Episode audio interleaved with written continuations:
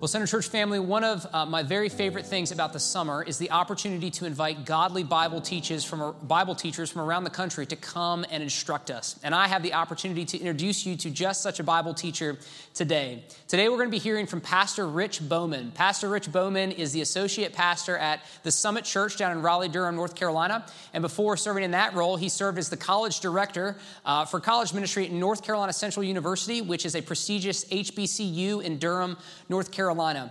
Beyond that, uh, Pastor Rich is a good friend of Center Church, of many of our staff members. Uh, he's a godly man. Uh, and I cannot wait uh, to hear from him today. He is married to his wife, Carrie, and they have two wonderful, beautiful uh, daughters, uh, Elena and Isla. He is a friend of Center Church. He is a godly man. He's a, he's a gifted preacher. And so I'm excited for us to hear from him today. So, wherever you are, living rooms or in your car or whatever, let's give our warmest Center Church welcome to Pastor Rich Bowman. Yeah, Rich.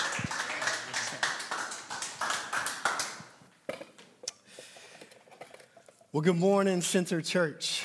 Uh, may grace and peace be multiplied to you in the knowledge of God, our Father, and our Lord and Savior, Jesus Christ. Um, I want to give a special thank you to Pastor Josh for the opportunity uh, to allow me to worship with you this weekend. And in the words of Paul, um, though I am not with you in person, um, I am with you in spirit. Uh, this morning, we're going to be in the book of Hebrews, chapter 12, verses 1 through 2. So if you have your Bibles, you can turn there or scroll there with me, and as you are, uh, join me in a quick word of prayer.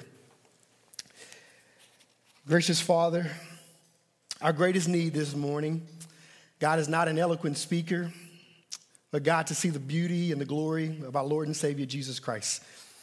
And so show us your face, oh God.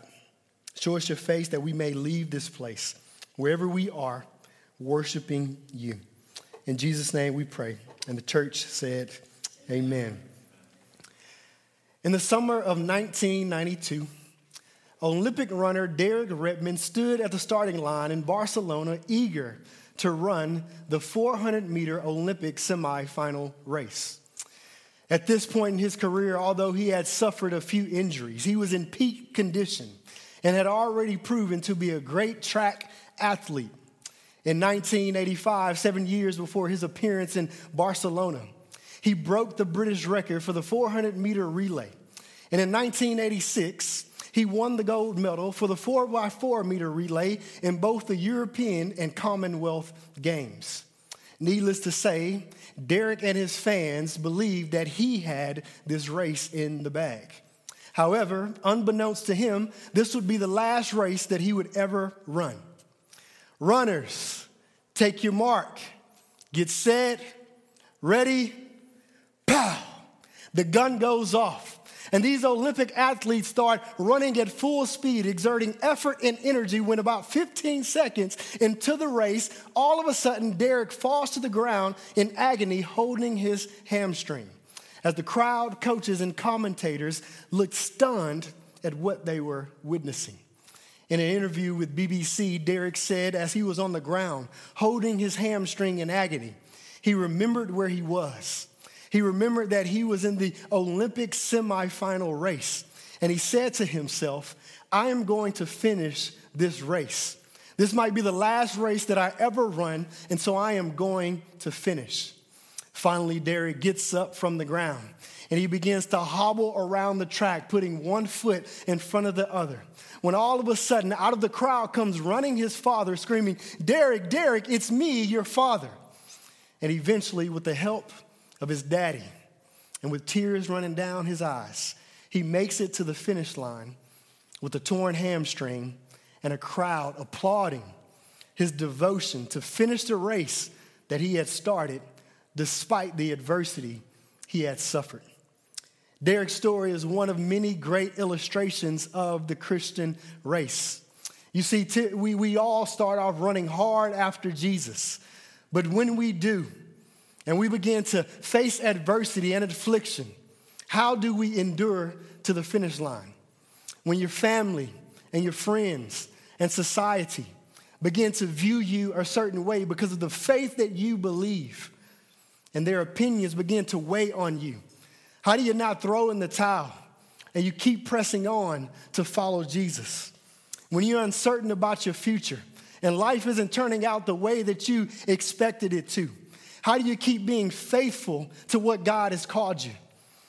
When tragedy strikes and an unexpected pandemic hits that's claiming the lives of millions of people and radically alters the way that you live, how do you keep trusting in the promises of God?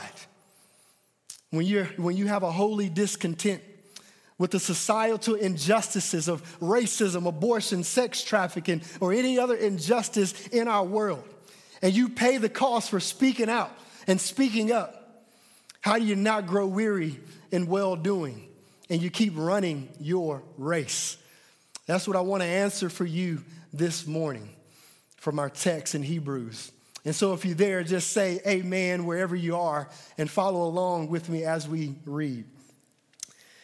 Therefore, since we are surrounded by so great a cloud of witnesses, let us also lay aside every weight and sin which clings so closely. And let us run with endurance the race that is set before us, looking to Jesus, looking to Jesus, the founder and the perfecter of our faith, who for the joy that was set before him endured the cross, despising the shame, and is seated at the right hand of the throne of God. It's been said that the writer of Hebrews is addressing three distinct groups of Jews in this book. First, he's addressing the Jews who had actually come to believe and embrace the gospel of Jesus Christ. This would be like those of us who have genuinely repented of our sins and we have turned to Jesus as our only hope for salvation. Secondly, he's addressing unbelieving Jews, those Jews who were intellectually convinced but spiritually uncommitted. These would, this would be like those of us who um, talk the talk of faith, but we don't walk the walk of faith. Right? We say one thing, but our lives do not match up with, actually, with what we actually profess to believe. Finally, he's addressing unbelieving Jews who were exposed to the gospel but unconvinced that it was true. This group would be like those of us who maybe grew up in the South, in the church, and we grew up hearing the gospel of Jesus Christ. But at some point in our lives, we concluded that this is not true and I don't want any part of it. Out of these three groups of Jews, the primary audience he's addressing are those believing Jews who were under persecution for embracing the gospel. And as the persecution intensified, they were tempted to drift back into ways of thinking and living that were anti gospel. For example, it's likely because of persecution and the influence of false teachers, some professing believers began to doubt the deity and the supremacy of Jesus. Hence, in the opening chapter of Hebrews, the author begins by making a case for the supremacy and the deity of Christ. Specifically, he says in chapter 1 Long ago, at many times and in many ways, God spoke to our fathers through the prophets. But in these last days, he has spoken to us by his Son, whom he appointed the heir of all things, through whom he also created the world. He is the radiance of the glory of God and the exact imprint of his nature. And he upholds the universe by the power of his word. After making purification for sins, he sat down at the right hand of the majesty on high, having become much more superior to the, uh, to the angels, as the name he has inherited is more excellent than theirs. From these verses alone, we learn that God has spoken to us through his son, Jesus. God has appointed Jesus as the heir or the inheritor of all things. God has created the world through Jesus. Jesus reveals and expresses the exact nature of God. Jesus sustains the universe by the power of his word. Jesus cleansed us from our sins. Jesus is exalted and seated at the right hand of the Father, and Jesus is much more superior than the angels. This is who Jesus is. And neither the author nor Jesus has left room for debating it. It's like what C.S. Lewis once said I am trying here to prevent anyone from saying the really foolish thing that people often say about him. I'm ready to accept Jesus as a great moral teacher, but I don't accept him to be God. That is the one thing we must not say. A man who is merely a man that said the sort of things Jesus said would not be a great moral teacher. He would either be a lunatic on the level of a man who says he is a poached egg, or else he would be the devil of hell himself. You must make your choice. Either this man was and is the Son of God, or else a madman or something worse. You can shut him up for a fool. You can spit at him and kill him as a demon, or you can fall at his feet and call him Lord and God. But let us not come with this patronizing nonsense about his being a great moral human teacher. He has not left that open to us, he did not intend to. You see, to deny the deity and the supremacy of Jesus Christ is to deny Jesus altogether. And these false teachers were guilty of trying to persuade believing Jews to embrace what was false as they persecuted them. And if they chose otherwise, they would continue to persecute. Now, it's not only likely that they were tempted to doubt the deity and supremacy of Jesus, but it's also likely that some began to doubt the sufficiency of Jesus for salvation. Instead of trusting in Jesus for the uh, in his finished work alone, they were trusting in their works and the works of the law, which is why the author strives really, really hard throughout the book of Hebrews to convince us that Jesus is better. Jesus is a better prophet. Jesus is a, makes a better promise. Jesus is a better hope. Jesus is a better sacrifice. The whole book of Hebrews can be summed up in three words Jesus is better. This book is all about Jesus, and he provides both warnings to not drift from Jesus and encouragement to keep trusting in Jesus all throughout the book. So, in light of that context, Chapter 12 open, opens up with a, with a call for us to run with endurance the race that has been set before us. And there are three things mentioned in this text that are helpful for us enduring in our race. Number one, we must glance at our surrounding examples. Number two, we must get rid of present distractions. And number three, we must gaze at Jesus in the gospel. And so let's unpack this first one together. Look with me back at first at verse 1. He says, Therefore, since we're surrounded by a great cloud of witnesses, let us also lay aside every weight and sin which clings so closely to us. And let us run with endurance the race that is set before us. Now, whenever you see the word therefore, you should always ask the question, what is it there for? And this chapter is there because the author is pointing us back to chapter 11, where he mentions one Old Testament saint after the other who followed God by faith. Of Noah, it says, by faith he constructed an ark in reverent fear.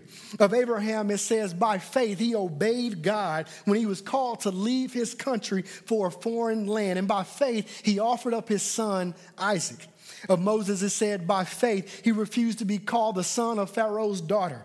And he chose to be mistreated with the people of Israel rather than to enjoy the fleeting pleasures of sin. And the list can go on and on. But the point is that we are all surrounded by a massive stadium of saints whose lives were marked by faith and obedience and sacrifice and determination to finish their race and that should encourage us. And it shouldn't encourage us in a way that we worship them, for the best of men are men at best. But it should inspire us to know that there is a long list of men and there's a long list of women who are willing to give up so much for the sake of the gospel of Jesus Christ. And this not only applies to all of the Old Testament saints who have gone before us, but it applies to all of the saints at all times, in all eras, in all generations. One story that comes to mind is of an old prominent pastor named Gardner C. Taylor. The dark tunnel of adversity was really, really long for him. At a young age, he lost his father. In college, he suffered a near death experience. He experienced racial discrimination throughout his life. He suffered the loss of his church by a fire. He received jail time for participating in the civil rights movement in order to help eradicate unjust laws. He lost his first wife and he saw his second wife be physically assaulted. In one of his sermons, this is what he said I know what it is to have great sorrow. I know what it is to drench your pillow with tears. I even know what it is to hope against hope that you don't wake up the next morning. Life can be difficult. Yet somehow, he found a way to fight the good fight, to finish his race, and to keep the faith. This was an ordinary man, an ordinary man who was devoted to truth and who loved Jesus.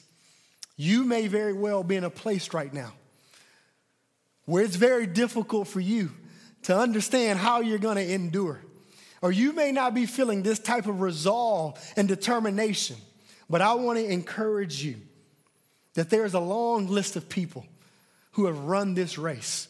You may be someone right now who's weary and tired of battling against sin. You may be emotionally exhausted from battling with discouragement, despair, and doubt. And you may be overwhelmed from continually walking in the valley of the shadow of death where suffering and pain seems to be your closest companions. Keep fighting your fight. Keep pressing on. Keep running your race. For it is proven through the long list of saints that the Christian race is not an impossible race. The writer goes on to say in verse 1 Let us also, meaning just like our examples, lay aside every weight and sin which clings so closely. This leads me to my second point, which is we must get rid of distractions. Notice there are two types of distractions in this text.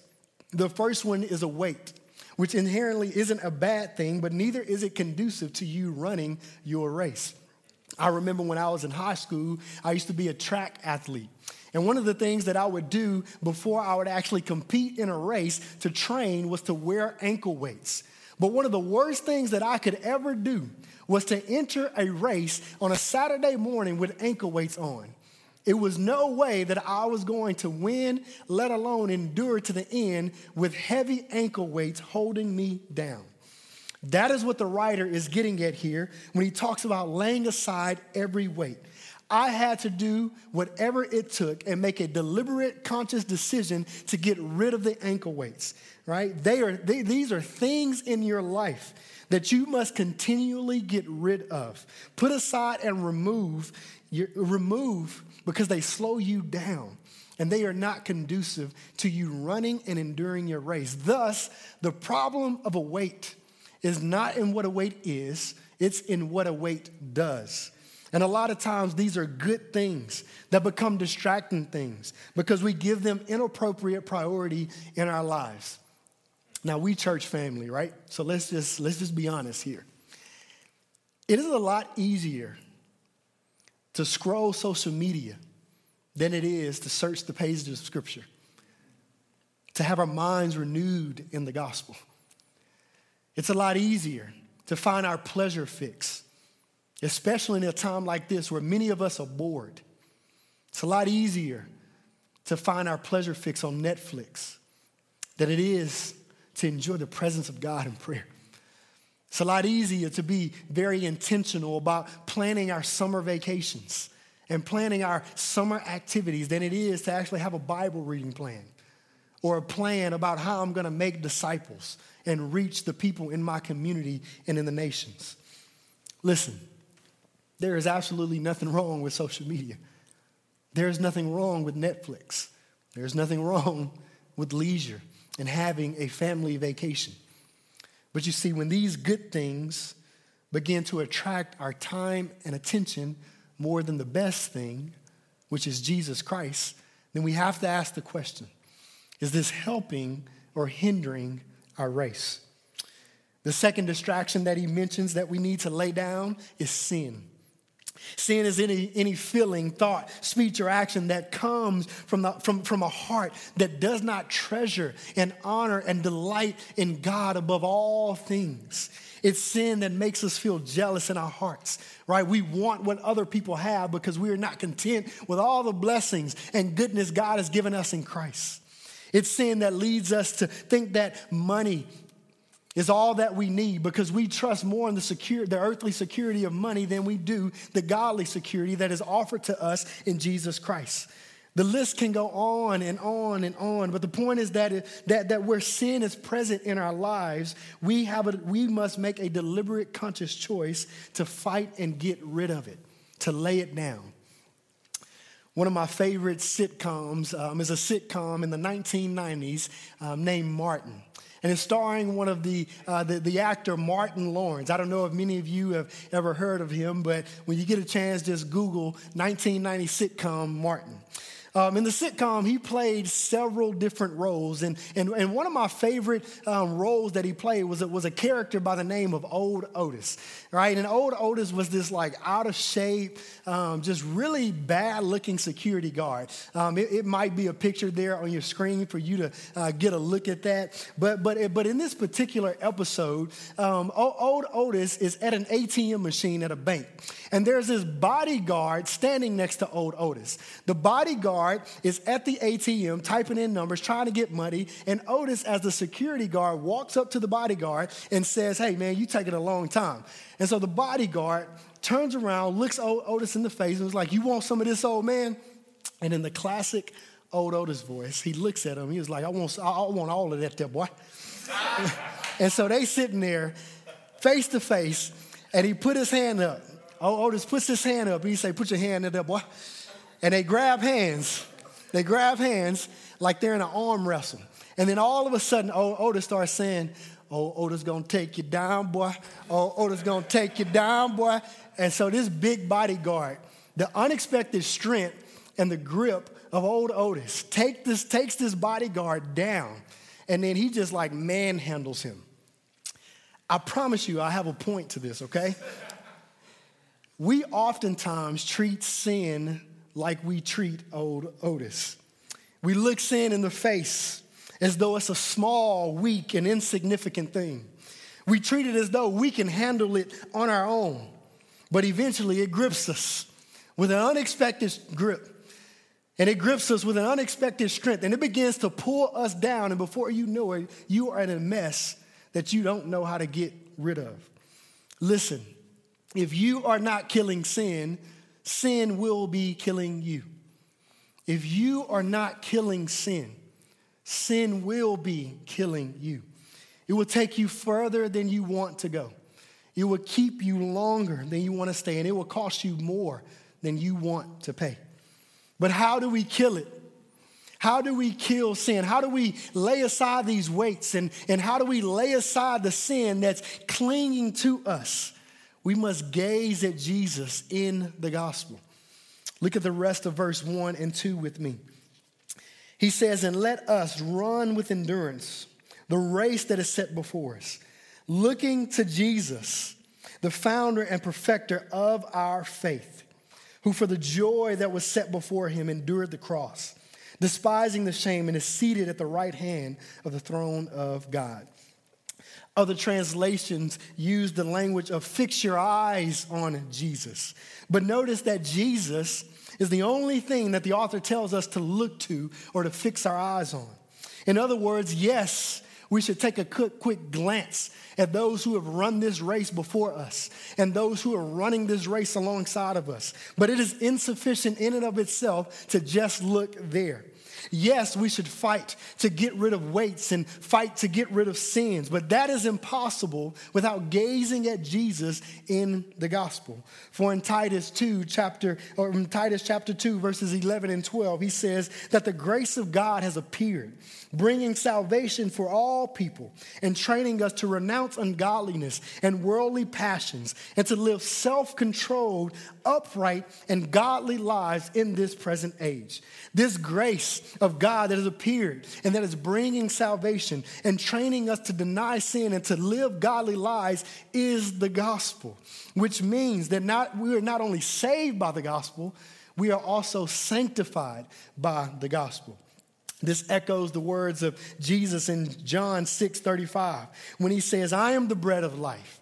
He who comes to me will never hunger, and he who comes to me will never thirst. One author says it like this this verse, in its literal translation, means a continual coming to Christ, a continual feasting and believing in Christ. So, as we perpetually feast on Jesus and all his blessings in the gospel, our hunger for sin simply diminishes and loses its appeal.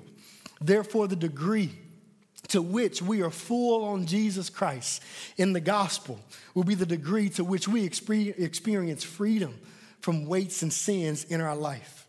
There, and, and, and also, it goes on to say that Jesus is the founder and the finisher of our faith. Without Jesus, there would be no Christianity. He alone is the cornerstone, the bedrock, the basis upon which everything has been built, and whom everything is about.